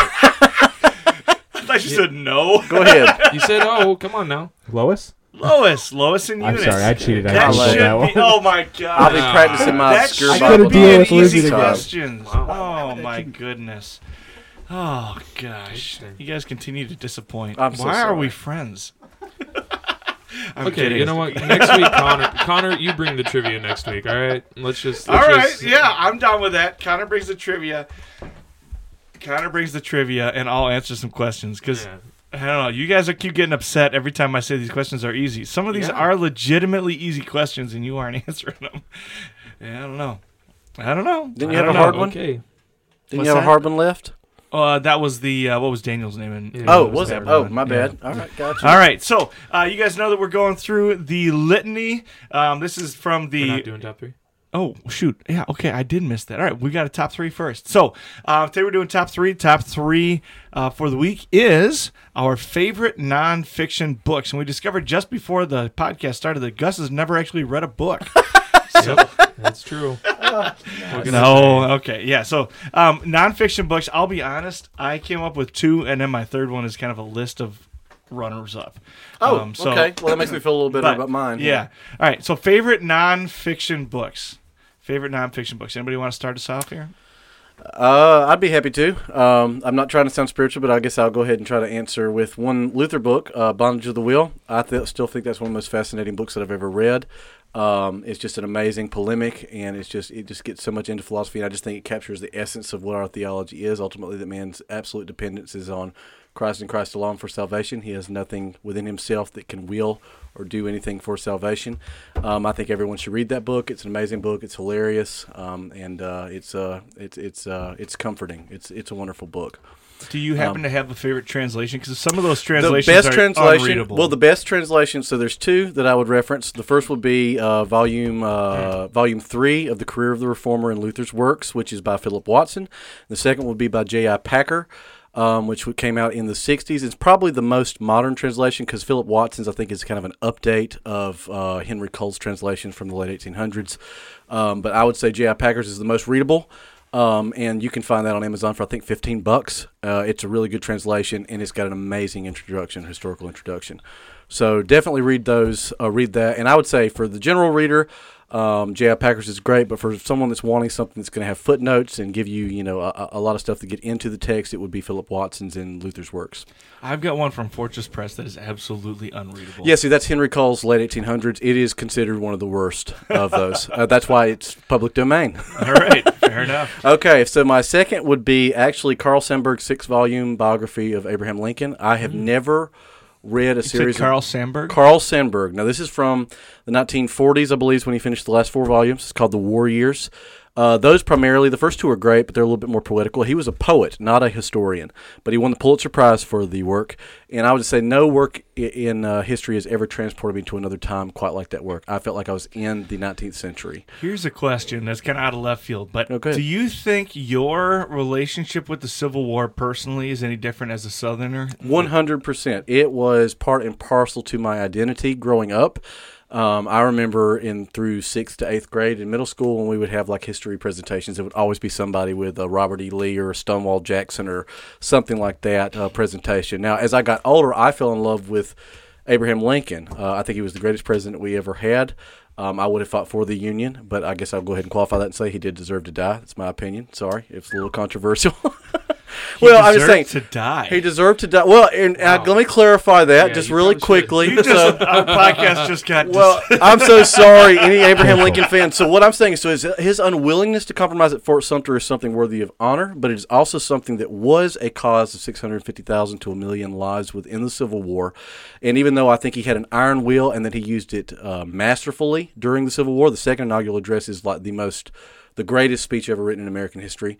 I would say that he bears a lot of responsibility for that war. And I mean, even the Bible talks about blood for blood in a lot of ways. I know that's not in Christ, but you know, he wasn't a Christian. I'm just saying, when you cause a war, even though you were standing for principles that I can agree with in a lot of ways, and you were willing to fight to the last drop of everyone else's blood, mm. you know, you bear some responsibility there. And when he got shot, you know, that blood was there was a lot of blood that was on his hands, and That you is- can't you can't exonerate him from that. interesting. That is Yeah. one of the most That's a- controversial things I've ever heard. Well- Okay, you you put it in such a unique light that like That's I'm just not saying I agree with you, but I appreciate you don't have to. your- I, I, I have not your point of read- I love Abraham Lincoln. I have think not he's a read the biography that you're talking about, uh, Yeah. but I've read a couple of other ones.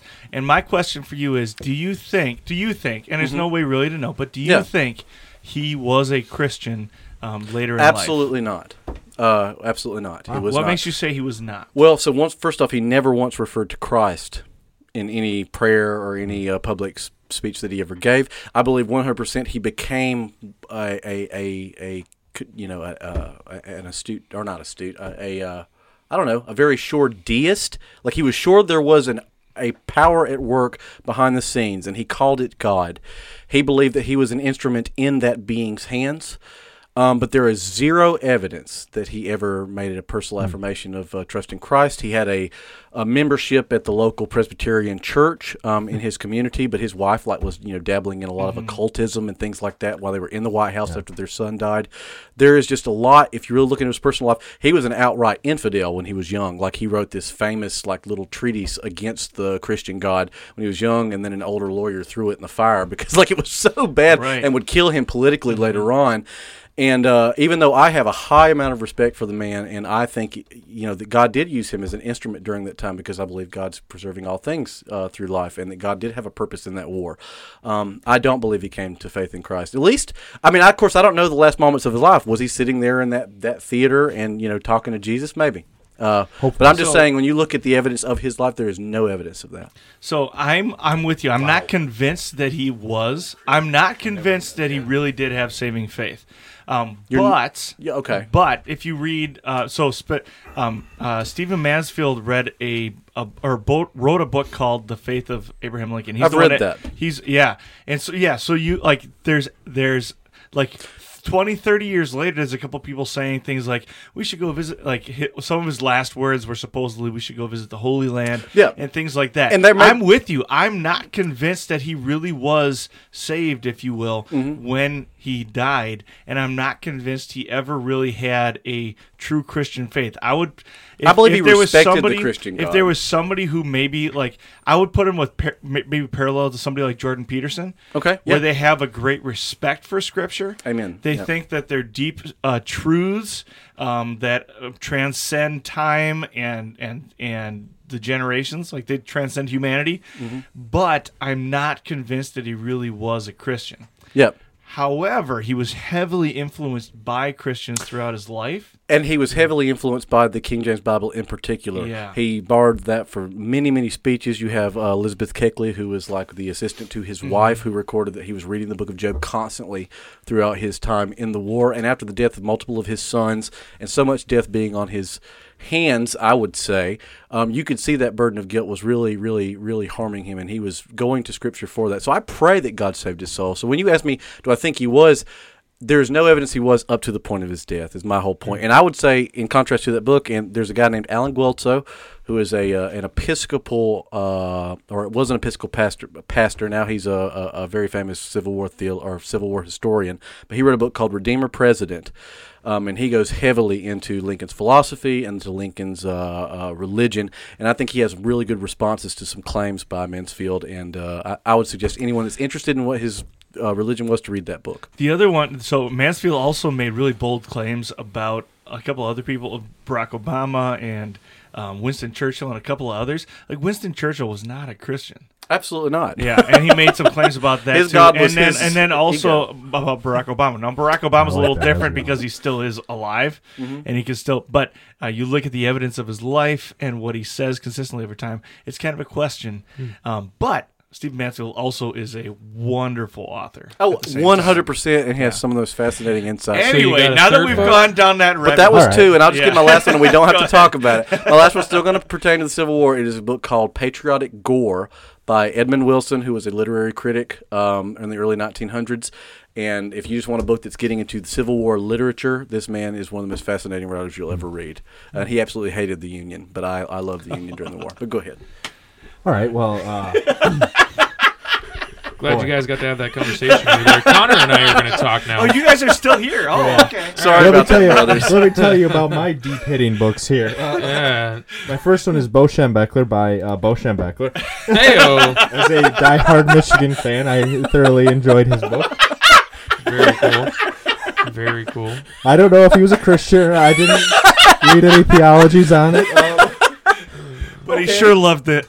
Never mind. yeah, my uh, my second book is actually uh, Twelve Rules for Life by Jordan Peterson. Uh, and my final book, although some will call it a fiction, I think it is a accurate representation of a potential reality. It's called uh, One Second After. I don't know if you guys have ever read that before. Never have. It is the story of what would happen in America if a Sounds uh, like realistic fiction. Okay, it's it's a it's the story of what would happen in America if a uh, EMP bomb was launched over America and completely shut down our electrical grid. Hmm. And it's Interesting concept. it's kind of like Man in the High Tower type thing. kind of yeah. Yeah. and it's it's taken from the standpoint of of like like everything that just shuts down. And so it's like it's it's supposed to be a book of, about this father that's trying to like struggle to keep his his diabetic daughter alive after the electric Mm. electrical grid goes down. He has to deal with that.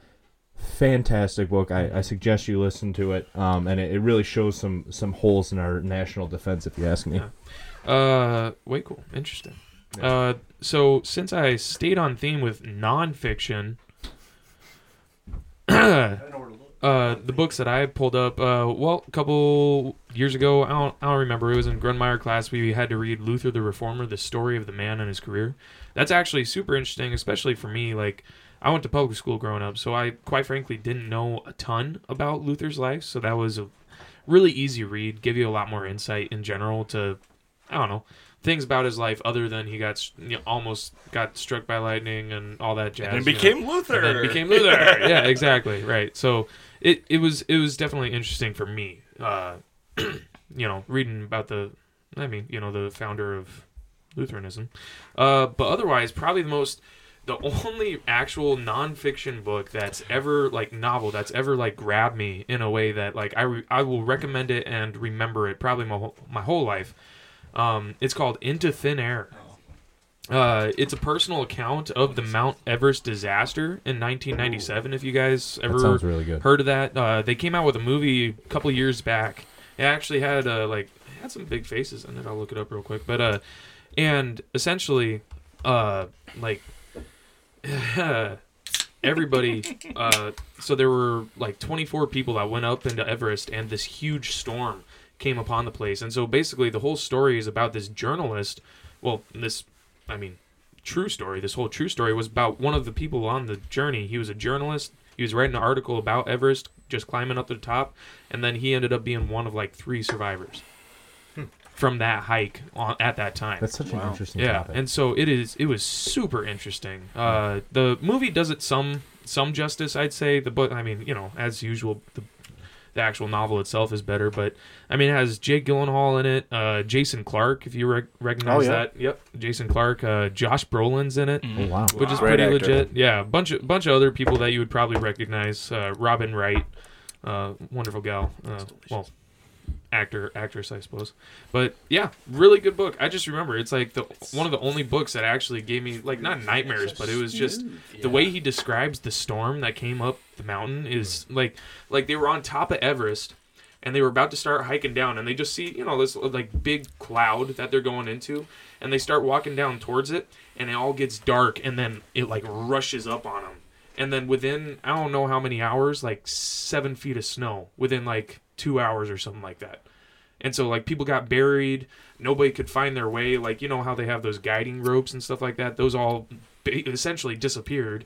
People were freezing to death. Oxygen was running out. Because when you climb everest you have you don't Right. have to have oxygen like but it if you're not a like Well, a based on what I've read, athlete, say, you based on what I've read, it's pretty much just the locals that can get close to the top without oxygen. well yeah and, really? and extreme athletes that have trained for it kind of thing like Oh, I, Oh, suppose- okay. I forget yeah, what I suppose it's like the deprivation masks and stuff that you. Can I forget use what it's called, but. it's actually like this challenge for a lot of people where it's uh it's like the seven peaks is what they call it, and it's Yeah. the top and you go and you hike all of the top seven Hmm. highest mountains, um or summits. Seven summits, I suppose, is That probably what it's. one I, I give a listen accurate. to on audiobook. But yeah, no, check it out. Super interesting. I will say, once the storm happens, it does. I mean, like story wise, it does kind of get like ah. Everybody died. Oh no! like real life. well, it was it was like the last half of the book was like him getting back and then nobody being found. So I guess if you're looking for like some high paced, like it's pretty high paced up until the event, and then it kind of goes down from there. But it's it's very fascinating. I, I recommend it to anybody. Into Thin Air, and uh, the guy who wrote it is uh, Jon Krakauer. Krakauer. Yeah. That sounds Krakauer. right. Yeah. Yeah. Well, yeah, that does that sound very interesting, man. Yeah. So Well, check as you out. know, uh, Charlie is an avid reader, uh, as we've talked about earlier in this podcast. So, uh, what Where's Waldo do you have for us tonight, Charlie? All right. Okay. Well, first of all, did you know that like up on Everest, since everything's frozen, like everybody who's ever climbed it, like their bags of poop are still up there, all the dead bodies are still up there, all that Yeah. kind of stuff. So as you're hiking up, Well, there's no way to they take use it down either. right. Yeah. They use dead bodies and stuff as like markers on the way up the mountain, which is talk about morbidity. Yeah, that's Yeah. Anyway, well, and it's like you don't de- it, bodies don't decompose the same Oh, way. Right. Like up. they, Right. they definitely do. both the altitude But and just- the temperature. Yeah. yeah, Yeah. it's just crazy stuff. Anyway, okay. Um, three. I had uh, my so I have two really that are way up there above all the others, and then I had a bunch of other ones. So. Um, my first one is How to Win Friends and Influence People by Dale Carnegie. I've probably read it um, seven or eight times now. Wow, really? Um, for a while, when I was teaching, I would read it once a year. Um, since I came back to MLC, I've been reading a lot of other stuff, so I haven't had time to read it once a year. Um, but yeah, I probably read it. I would guess either seven or eight times, um, and it's just absolutely phenomenal. Um, it really helps uh, kind of guide how you interact with other people and how you um, like. It's at, on the outset, it almost feels a little manipulative. Um, but the more you kind of dive into what he's talking about and what's going on, really what he's doing is he's teaching you how to relate to other people, which is not always something that comes particularly naturally to everybody. Um, and so all of us are kind of given gifts as far as communication goes. And pretty much everybody has some sort of gift. Um, he what he does a great job of is taking all those all those gifts and finding a way to implement those into making real connections with real people. And he kind of does it from a sales background, but as somebody is uh, working towards well, who has been in ministry and is working towards a different ministry, um, it's a really beneficial book. I think that everybody ought to read, and that, actually, it's a required book at MLC too, if with IPC and things too. So it's an absolutely phenomenal read. Second one I put on there is Mere Christianity by C.S. Lewis. Great book. Uh, there hasn't been a book that I've read that has been more foundational to me, kind of stripping down. Like everybody talks about de, de or what do they call it? deconstruction these days, right? In the evangelical circles in particular. I don't think that's a particularly healthy exercise, actually. But what I do think is very healthy is going back to Scripture and saying, okay, what does Scripture actually say? Mm-hmm. What do I really believe? And in his introduction to Mere Christianity, he explains why he chose the word mere. Mm-hmm. It doesn't mean like simple, it doesn't mean like nothing else but. What it really means, that word mere really means nothing but pure Christianity. And so there's a point where you can even strip away a lot of the theology and just say, all right, what is Christianity at its, at its core mm-hmm. based on what the Bible says? And that is what mere Christianity is. And then when you start talking, when you add in like Lutheran theology is a really easy add-on to that uh, that understanding. That you had something to say. Well, I did want to ask you a question. If you had any uh, any any warnings you'd like to give to uh, the listeners for that, But only because I would just say he does downplay like the significance of the sacraments in that work, and he downplays a number of things that we would count as you know pretty much essential within our theology. Just just to see your opinion on the matter. I would I would argue that he doesn't necessarily downplay it, but he does qualify their absence. Okay. So he, he they, those are completely absent in the book.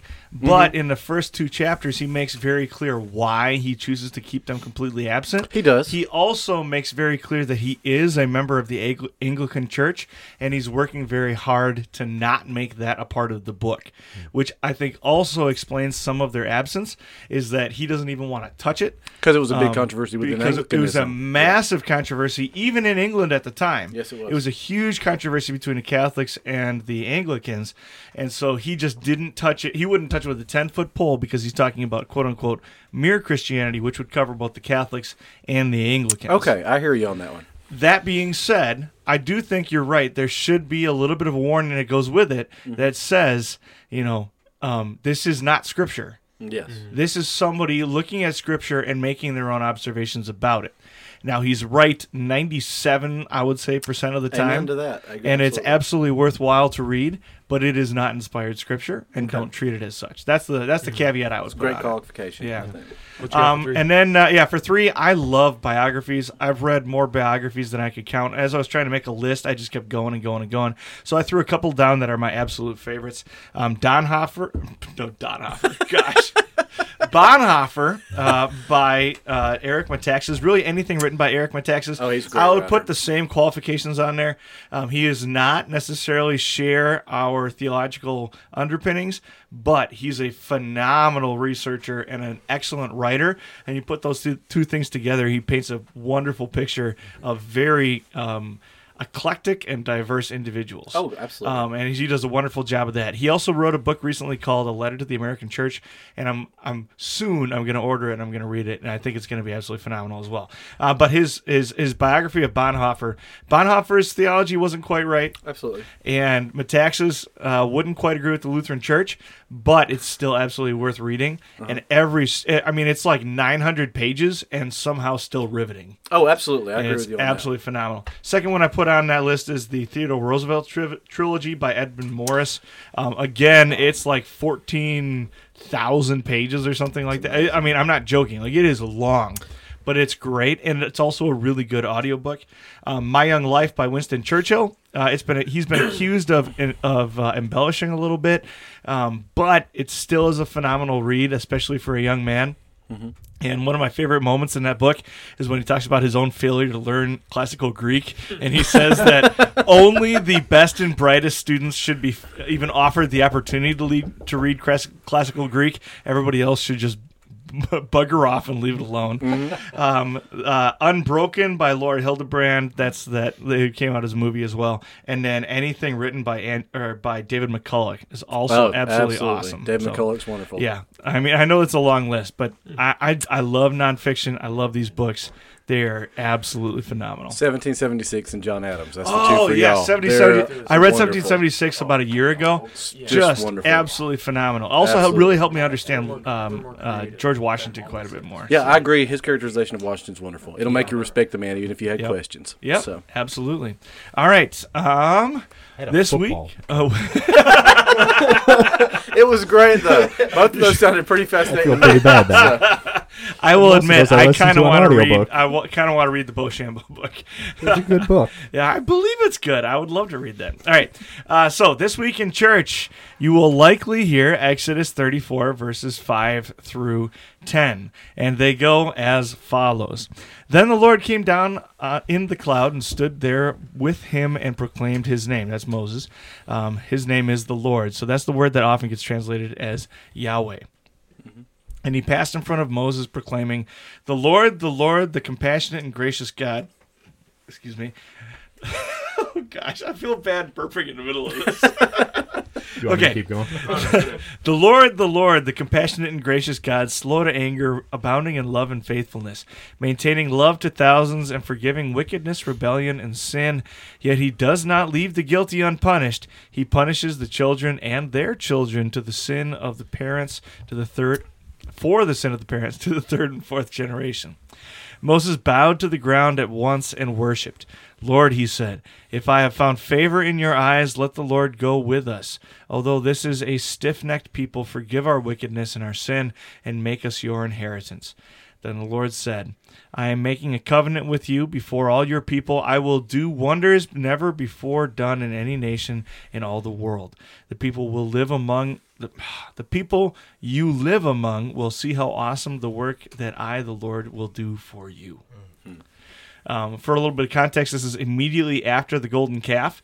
So Moses gets a set of, uh, we're not sure what's on the tablets, Right. but he gets a set of tablets he, um, with the commandments on them. He walks down the mountain, finds out that they've been worshiping a golden calf, chucks them on the ground, breaks them, uh, fixes everything that's going on, goes back up the hill, and gets this. This is the Lord's reaction. What you got? Uh, well, I guess I could just start and just say, you know, when, when God says He'll do this work among them that He's never done with any nation, for those skeptics today who say if God would just, you know, perform this outright miracle for uh, us today, then you know, then we then we would totally believe. I think Yeah. that just goes to show that uh, no, we're all a stiff-necked people, and we become more and more stiff-necked. And even if we saw God do an outright miracle in front of us, our hearts are so desperately wicked that we would begin questioning God's power tomorrow, um, based on what Israel did shortly thereafter. After they, even when they had, you know, the the Holy Spirit there with them, um, or I'm sorry, the uh, the uh, the uh, what you call it, the cloud with them when they Yeah, were traveling yeah, through the desert and all. Anyway, go ahead. No, yeah, I absolutely agree. And I mean, like you you look at this passage and you try to think of a time like when Oh boy. Hey, uh close the door, bud. Okay. Sorry. Well, the host of this podcast is moron, so don't worry about this. Uh No, so you think about times in the world where or times in our lives where it's like, man, I wish God would just come down here and like like be with me like physically in this moment kind of mm-hmm. thing you know where it's like you would you would you would imagine that his presence would make whatever situation you're in it better. Yes. right? And I, i'm sure it would like realistically speaking you know like but he is here with us. We just don't see him. And you think about the israelites at this time and here they are like the the glory of the lord is just around them and just comes off the mountain. Absolutely. like what does that even look like and yet they still continue to fall into sin you know they still continue to uh, not believe and just not listen to his covenants even though he's clearly shown his power and his i mean i love how it says awesome in this Yes. passage you know this is one of the few times in any kind of literature that you read the word awesome and it's not like in reference to just a modern ter- like in the modern sense of oh that's Yeah. awesome you No. know what i mean it's like Inspiring legitimately there was awe. awe yeah yeah so Absolutely. uh, connor what do you think buddy Well, I was reading this, and I, I think about how Moses, Moses, how Moses is addressing the Lord here. yeah And you know, he says, you know, that we found that I have found favor in your eyes, and that the Lord will go with us. And he, he even quantifies it by saying, although this is a stiff-necked people, you're still forgiving us regardless of that. Amen. And I I feel like in verse ten, the Lord doesn't even like address that. He he's very well aware of the fact that this is a stiff-necked people. Like like he does not need to be reminded by Moses. And despite all that, he still looks at these people, these sinful people that despite being saved and being brought out of Egypt, despite all the miracles that they've experienced already, they're still complaining. They're still not willing to fully submit themselves to the Lord. The Lord says, "Look, I'm choosing you people, and I'm going to use your people to do things not just for your people, but for the entire world. And the impact you guys are going to have, you can't even begin to realize. And you're going to run away from me over and over and over again, and I'm still going to use you to accomplish my task. Well, Amen. and for us living in a time where we don't get to see uh, God perform these kinds of acts, like Right. in a Mhm. literal sense, like Yeah. that's what this is recorded. For. This is recorded Yeah. for us in our time. Absolutely. It, seems, it seems crazy to think Yeah. that, like, literally, like, they have a very evident and visible representation of the Lord being among them. Mm-hmm. And yet they're worshiping a golden calf. Absolutely. Like Right. they're sitting there next to the mountain, going like, "Yep, there's Moses up there with the Lord. Look at that shiny thing over Less there." Less than Isn't a month neat? later. Yeah. Right. Yeah. And that can bring a lot of comfort to people that are getting discouraged when they look at the state of the church today yeah, and the nominalism in our pews and the things like that. Like, hey, even when God was right there with them, visibly mm-hmm. present in, Yep. in certain forms or others, they were doing just the same thing. Well, So, yeah, and you think about it too, like passages like in verse, which one am I looking at here? Uh, the the verse seven, right, with the what God does to wickedness, right? Like that Mhm. just magnifies the importance of our Savior. Like Amen. we are, we are. Jesus believe like we are living in the new new uh, New Testament, right? Mhm. And so because of that, we read verses like this, and we don't have to fear. We don't have to be like, "Wow, my parents did this horrible thing. I'm going to be punished for it." Right. Yeah. yes. So, what often comes up when you look at a portion of scripture like this is the question how can a loving God send people who don't know him to hell? Right? If I've never heard the gospel message, or like people will bring up like the, you know, the pygmies out in uh, New in- Guinea. yeah, in New Guinea, or different like different tribes that are haven't been discovered yet, because there Yeah. are still people that haven't been discovered Right. yet, right? What about those people? How can a loving God send them to hell? It's, it's such a hard question. It is. a Well, very turn the hard question, around. How can a person who knows that there's a way to not go to hell not believe in God? Oh, but, No, I- Well, but no, they I- don't I- necessarily I- know that. Well, that's a good Right, question, and I that's yeah, that's- that's the I'm- well, essence see, of his that's questions here. asking. Is we would say well, those who never hear. That's where that you know the sense of But injustice is there comes such into a God. thing as as somebody that that quote unquote never got a chance to hear the gospel? Mm-hmm. From the perspective of you look at a generational relationship, right? Mm-hmm. At some point, if you trace everybody back, so scientists have literally traced it back. They've got approximately four sets of DNA that they think the whole world came out of, and they can't get past those four sets of DNA. And as Christians, we look at that and we go, "Well, that's Mo and Yep. Moses, not Moses, Noah. Noah and his three sons, right? And and you know that's not that's not hard and fast science, and it's not hard and fast evidence of the flood. I don't. I'm not pretending it is, but we look at that as Christians and we recognize, all right, this is this is some evidence for. Um, the story that we have here in Scripture, Well, and Yeah. And we, if leave that- it, and we then- believe it's inerrant Right. truth, right? Absolutely. And that's the that's We the do believe it's presupposition inerrant we go truth. in with that. So then you have from there generation after generation after generation. Eventually, you get to Babel, right, mm-hmm. where they still know God, but they choose to live in defiance to God. He scrambles their languages, and now they spread across the world. That means that there's nobody. If you go far enough back in their family tree, there is no one whose ancestors did not at some point know the true and living God. And it means at some point somebody in their family tree had to reject God and mm-hmm. choose not mm-hmm. to live according to the word. And so God punishes them for to the third and fourth generations of those who hate him. Mm-hmm. Right? And it might seem unfair, especially to Americans, Yes, this absolutely. idea of Oh, sure. like um, they didn't get a chance. Mm-hmm. But the reality is, you can blame their parents and their parents and their parents for generations unnumbered mm-hmm. who rejected God and chose not to follow the one true God and instead um, to chase after worldly things. And that's where they are now. Right, we would say the law of God's written on everyone's heart. Mm-hmm. They engage in things that we know that are manifestly sin and things that they can even know in mm-hmm. some sense or other are right and wrong. And even though we would say it does, I mean, from a, a human standpoint, it does seem unjust if someone has never heard the gospel articulated, mm-hmm. for them never really having a chance to believe that gospel for them to go to hell. But ultimately, we can say, does God owe it to man? To save them on the one hand if we're just saying you know, this ultimate righteous mm-hmm. God who doesn't really owe us anything as human beings, and that's something very hard to acknowledge. But we also know that in the gospel, in what God did in the incarnation in Christ, He paid for the sins of the whole world. He desires the whole world to be mm-hmm. saved. And he says, How can we believe on who we have not heard? And how can we hear without a preacher? We should use that as an impetus or an inspiration to say that we need to make sure to get out here and preach that gospel to every man, every tribe, every nation, Right. every Right. tongue. And so- and so we could just take it as that. I'm just saying, I don't, I mean, it, it does, from a human standpoint, it does seem unjust. But from the standpoint of the creator over his creation, ultimately it's not. And I, I would go along with Charlie's argument there. I think that makes a lot of sense in the sense that they are they are guilty in a sense for what their parents have done, and we have to just accept that God's just in that. And what wonderful, beautiful grace that the next line is, and um, yet he does not.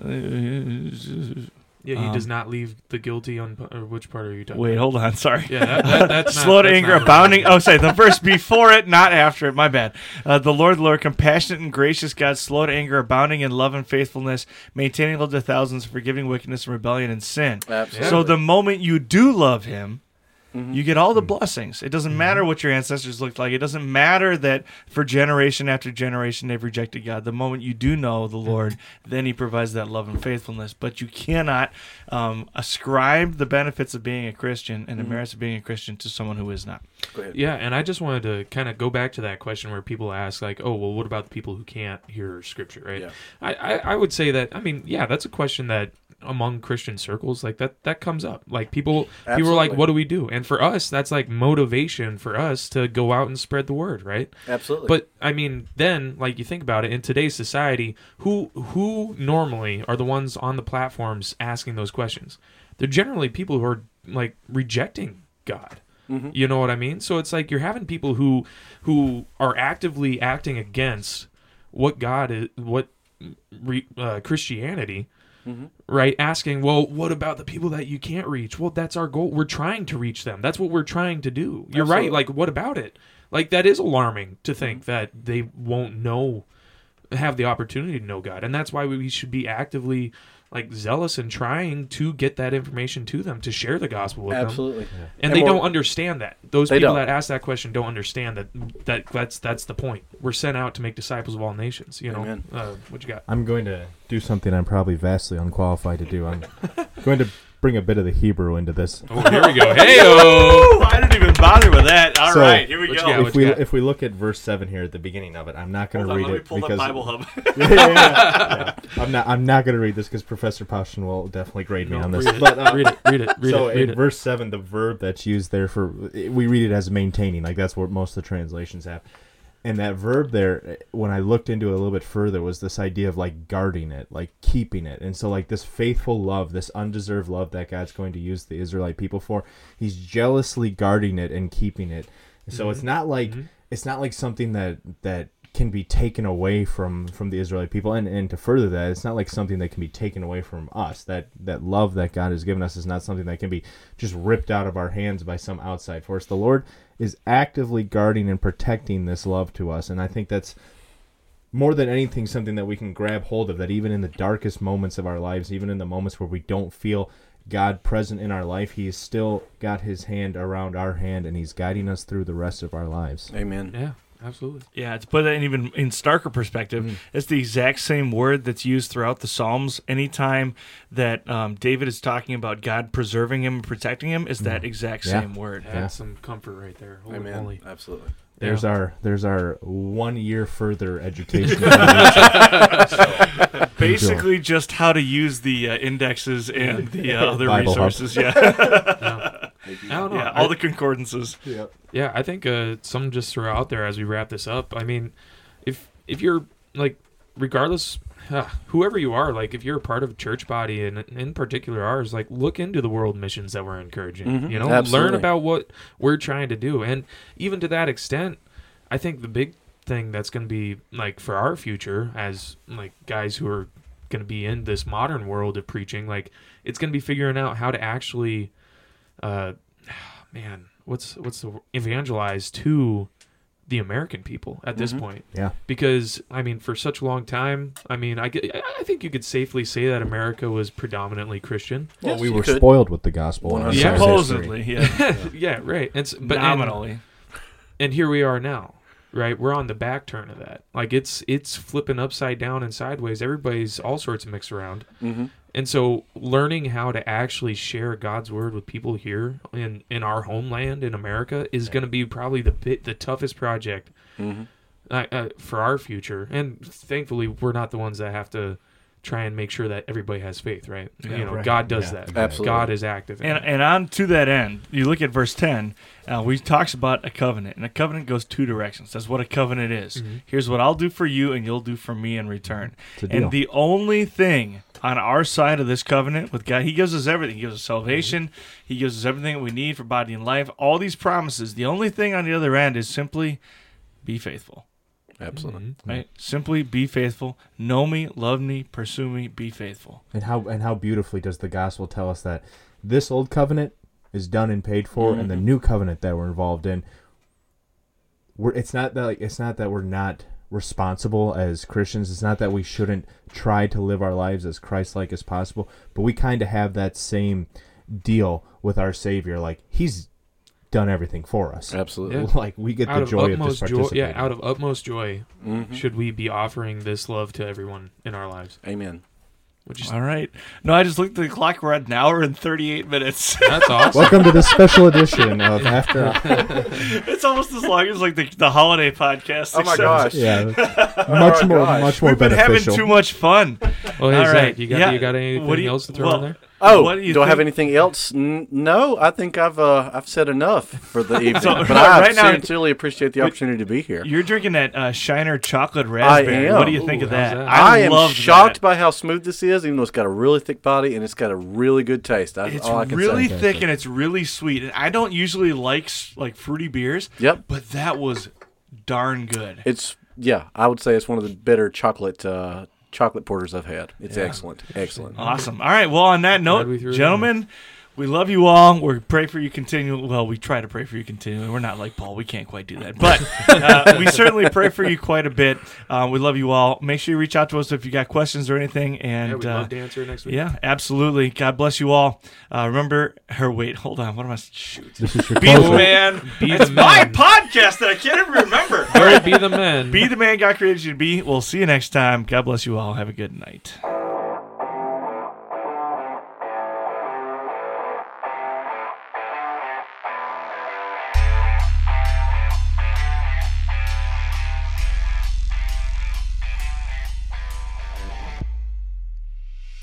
On behalf of all those involved in producing, recording, editing, and distributing this episode, thank you for listening to the Gird Up Podcast.